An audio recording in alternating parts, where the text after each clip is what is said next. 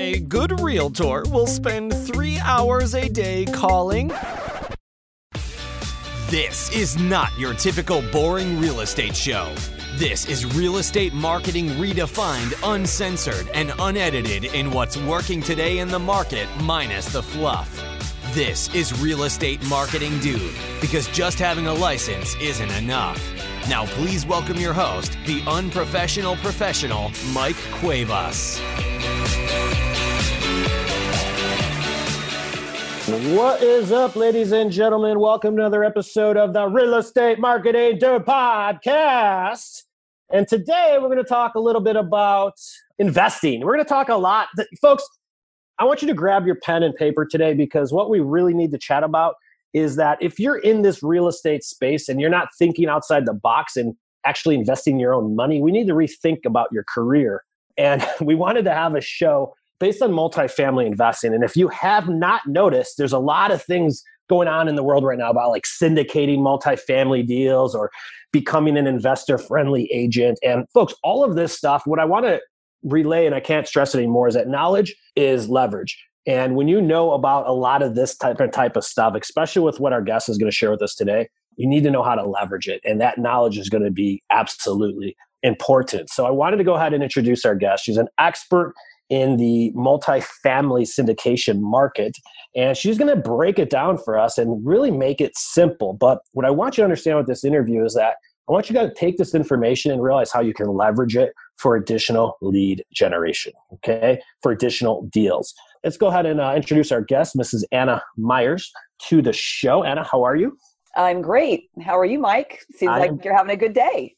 this is just my normal self, Anna. You know, I just a little off the wall sometimes. But um, please go ahead and tell our listeners who don't know who you are a little bit about yourself, a little bit about your background, and then let's get right on into this.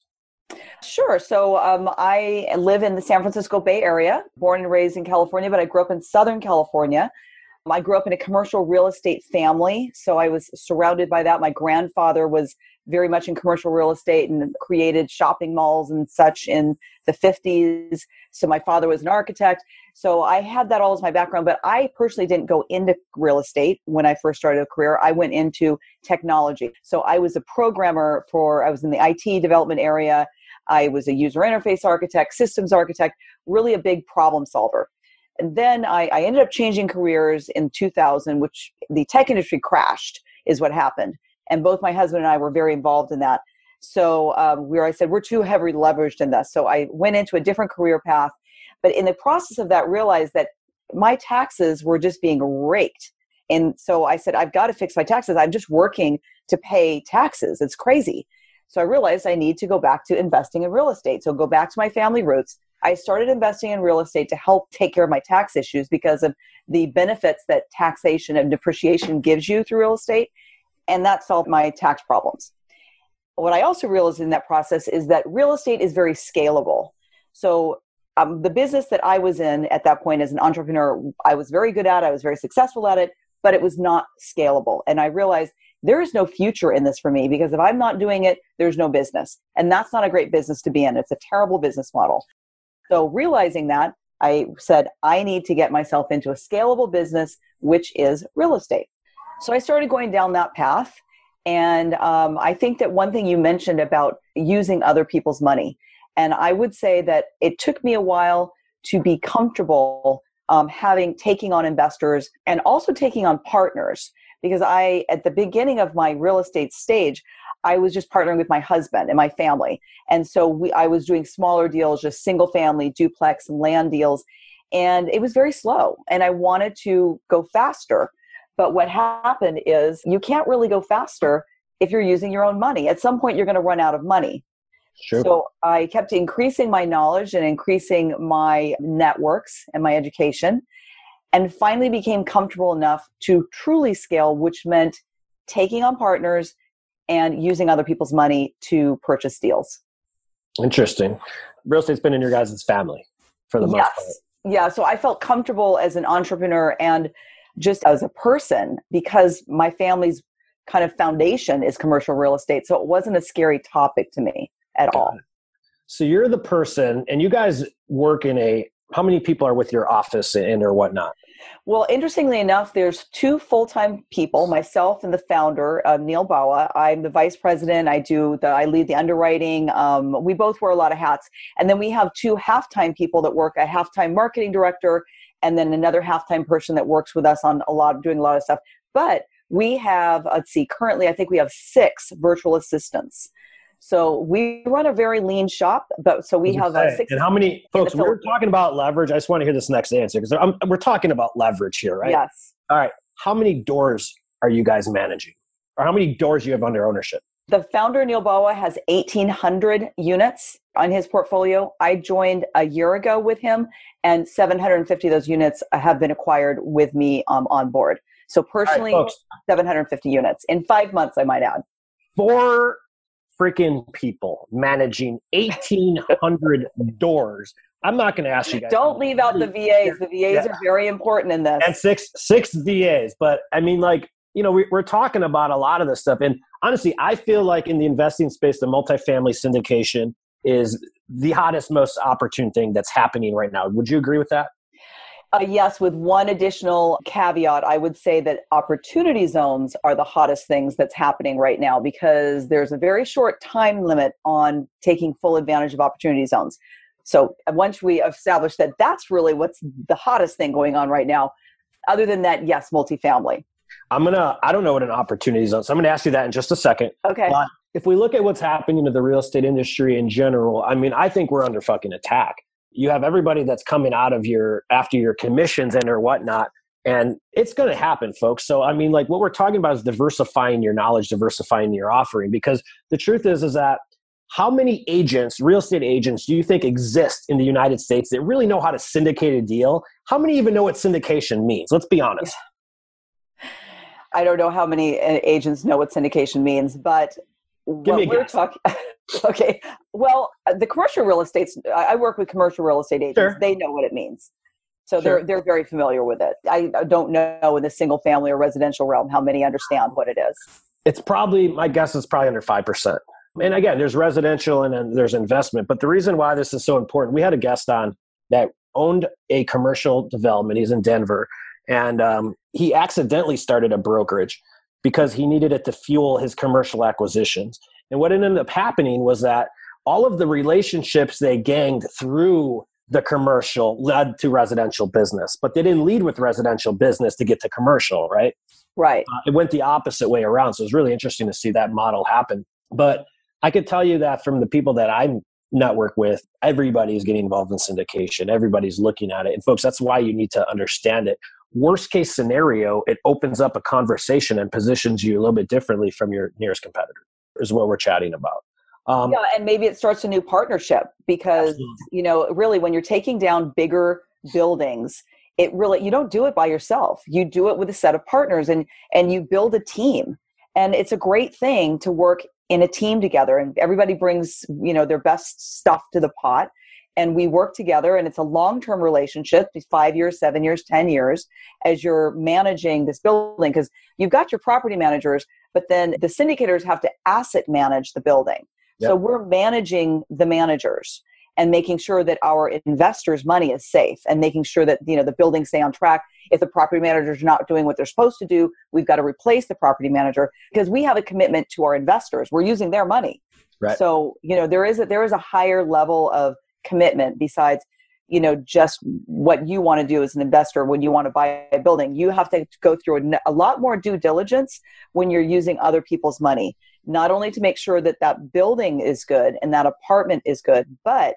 that the metro it's in is good. We look at job growth we look at population growth we look at median household income crime unemployment poverty level all these different things that are going to help determine whether that apartment building is in a good location to thrive or a very bad location. Like there's really nothing that's going to be happening in that because you're in a town that has one employer. And if that one employer goes down the drain, then you lose all your employees and all your tenants.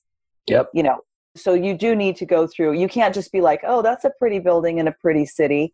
Right. No, no, there's a lot more due diligence that is involved, uh, and, much higher level. And let me um, explain to you guys what we mean by what syndicating is. And I'm just going to make it very simple to understand. Tell me if I'm right or wrong. You go for it. When you find a deal, when it's an apartment building, 30 units, 100 units, 500 units, whatever it is, and mm-hmm. you use other people's money, uh, none of your own, to get a piece of equity in that building. And in exchange, you do the whole thing. It's your job to take the building down, to acquire it, to manage it, to bring it to its highest and best use, and then eventually to exit from it in usually a three, five, or seven year period, is what I see. Does that sound about right? Correct. Sometimes the 10 year, you know, depending on what the reposition is. So, yes, if you're doing a, a value add multifamily acquisition, you're looking for a building typically we're, we're looking for like 100 to 150 you want to be able to have a property manager that's in the budget full time you don't want to be managing it or have a property manager that's their attention is divided between multiple buildings. So, right. property manager on staff, that means it's got to be at least 80 to 150 units in order for that to fit in the budget. Okay. Yep. Then you're doing your due diligence, you're working with the broker and your lender to close the deal. But where do you get the down payment from? The down payment you get from investors. In addition to the down payment uh, for the loan, there's the closing costs that are covered by the investors as well as the acquisition fee. Now, the acquisition fee is a fee that gets paid to the sponsors, also known as the syndicators, for taking down the deal. So it's not it's not the broker's commission, it's not the, the points that the lender's getting. It's a separate fee that's part of closing. That's an acquisition fee. So that we're doing all the work.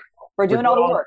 We're doing all the work and making everyone a bunch of passive yes. money. exactly. So the syndicators get an acquisition fee at closing, and then over time, generally you get an asset management fee which is separate from the property management fee. And that's for us managing the manager because we have weekly meetings that we do with each other as well as the property manager. We put out many hours in every week for five, seven, ten years. So there's an asset management fee, and then there's a share of, if you consider there's a whole pie of what the cash that's coming out of that building, then we share that pie between the investors that are called the limited partners and the managers or sponsors also called the general partners, GPLP. So a very common split would be the limited partners, or the ones that brought all the money, they get 70% of that pie, and the limited partners get 30% of that pie. Okay. That's not the monthly cash flow.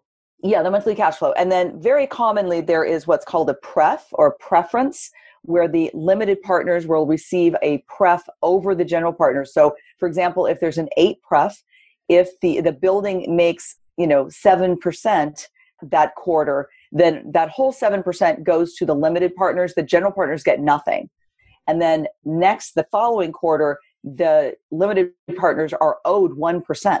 So now they've got to feed back. So, so the preference gives the limited partners some knowledge that, that the, the general partners really have to perform in order to get paid. They don't get paid if they don't do anything.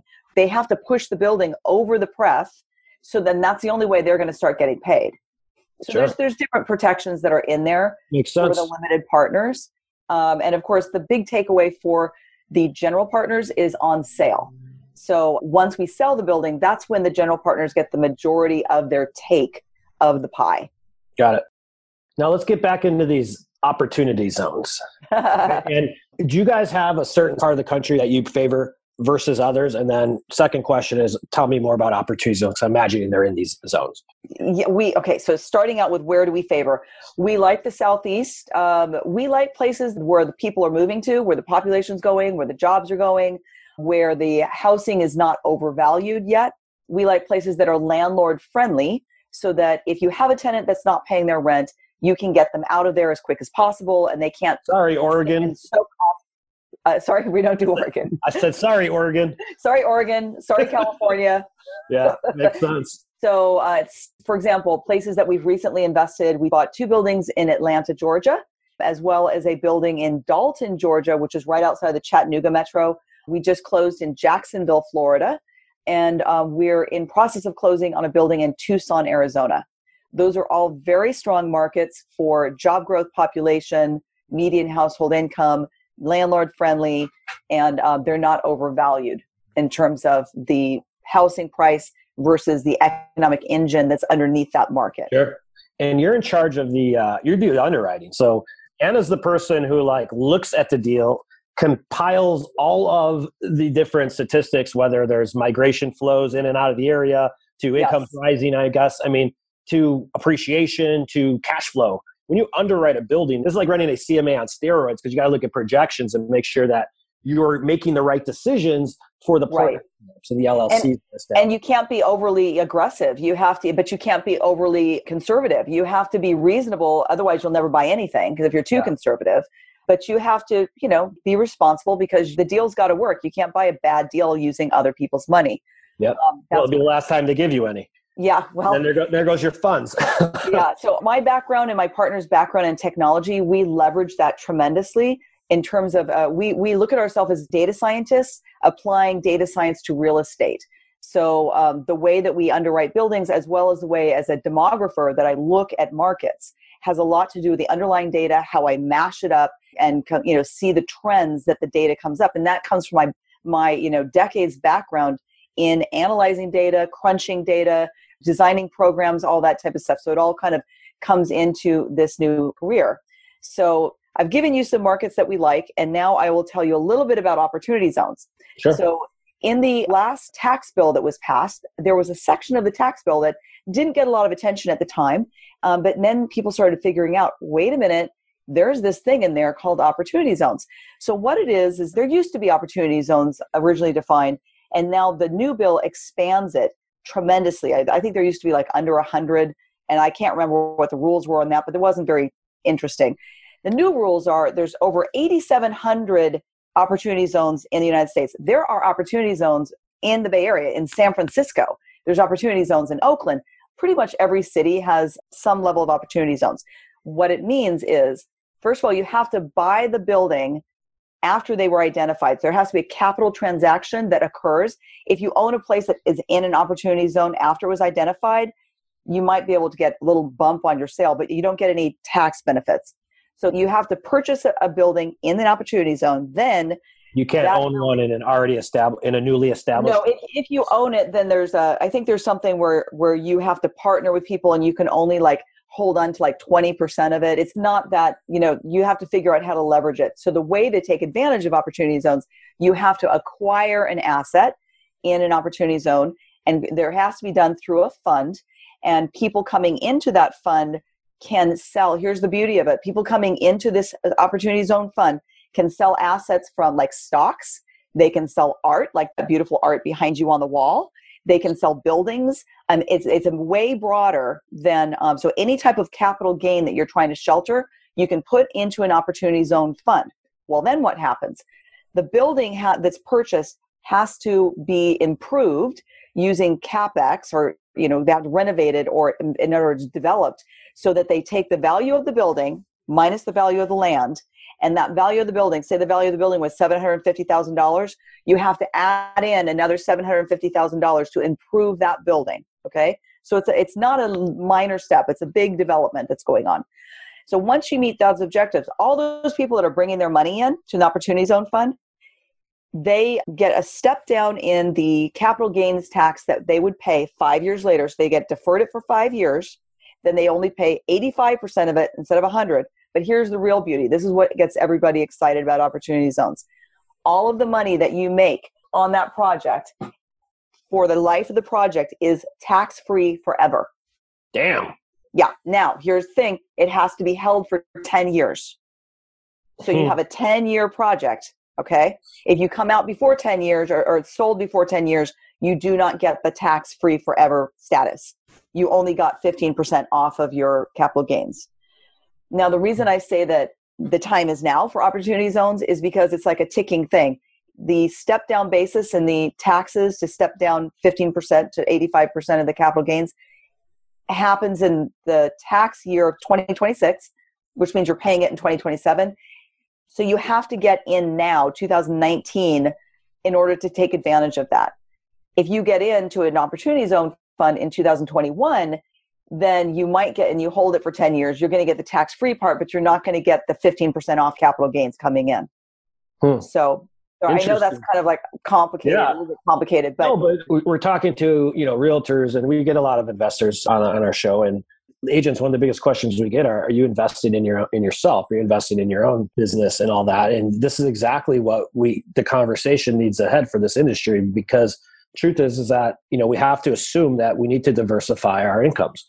We need to find out other ways. But what I like even more about this is just like look at if you're a, a typical agent, and let's just say you're going to your rich uncle's house for I don't know Easter's coming up, right? Mm-hmm. And you're gonna all your families, and everyone's got that one rich uncle, or you know, well, a lot of people do, or, or you know somebody, somebody that you know. If you're in real estate, you know somebody that has money. Okay, now when you're able to have a conversation like this with those people, you're a step away from finding your investors to do the same freaking thing.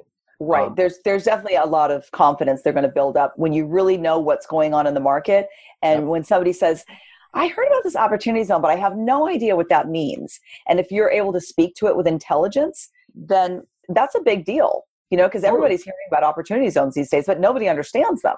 I want to do an opportunity zone video. I bet you I'd make my phone ring off the hook because no you one's would. talking about it. You you would make your phone ring off the hook, and and real estate agents out there they should look every time they're looking at a listing. They should look up the opportunity zone map and see is this property in an opportunity zone? They should know that about everything that they're looking Does to this apply to residential too? Absolutely. Oh man, folks. So, so you're talking about dealing with investors, just mom and pop investors that want to buy a single family house and hold it for 15 years. You're like, no, you got to so, Yeah, so people need to know that because wow. you could be getting a lot more money. Plus, if you're selling something that's in an opportunity zone, yeah, like you need to, you just need to understand that's one thing they should always do. It's very easy to look up, just Google what whatever city you're in, you know, Klamath Falls, Opportunity Zone map, you know, Portland, Oregon, Opportunity Zone map. You'll find it really easily.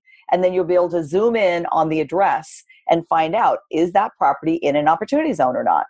And if it is, then figure out how to leverage that to your advantage, to your buyer's advantage. I believe that any real estate agent listening to this, probably sometime in the next 12 months, will trip over at least one opportunity. You know what I mean? Like, I would think they're going to trip over a lot, given that there's over 8,700 of them. I'm just being very, very conservative here. But see what I mean, folks, is like even when I was, I'm no longer selling. I, I moved to San Diego, so I'm not selling. I was in Chicago, and um, I used to come across like one good deal a year. You know, I would uh-huh. say like the ones that come in like a hotel for sale in River North or downtown, right? And I didn't know how to monetize that at the time. I honestly, in full transparency, I started learning about this, the syndicating and multifamily deals probably within the last 18 months. And it's something I should have always known about, but I just never took the time to learn, to be honest with you. Mm-hmm. So it's definitely one of the areas I have on my bucket list. I'm not doing it yet, but as no doubt, it's like one of the ways I, I want to head. And I just think that if I would have had that knowledge 10 years ago, I probably would have two or three buildings of my own. Yeah, well, I think the scalability that multifamily brings is the true magic of it. One of the things I love about multifamily, which is very different from single family, is how it's valued. Do you know how multifamily is valued? Mm-hmm. Please explain though. Okay, so the big difference between owning a commercial uh, multifamily building versus a residential house, if you're an investor, if you were going to own 10 houses versus a 10 plex, let's say, those 10 houses, if you're going to figure out how much are those 10 houses worth, how would you do that? You would look at comps and you could say, how much did my neighbor sell his house for?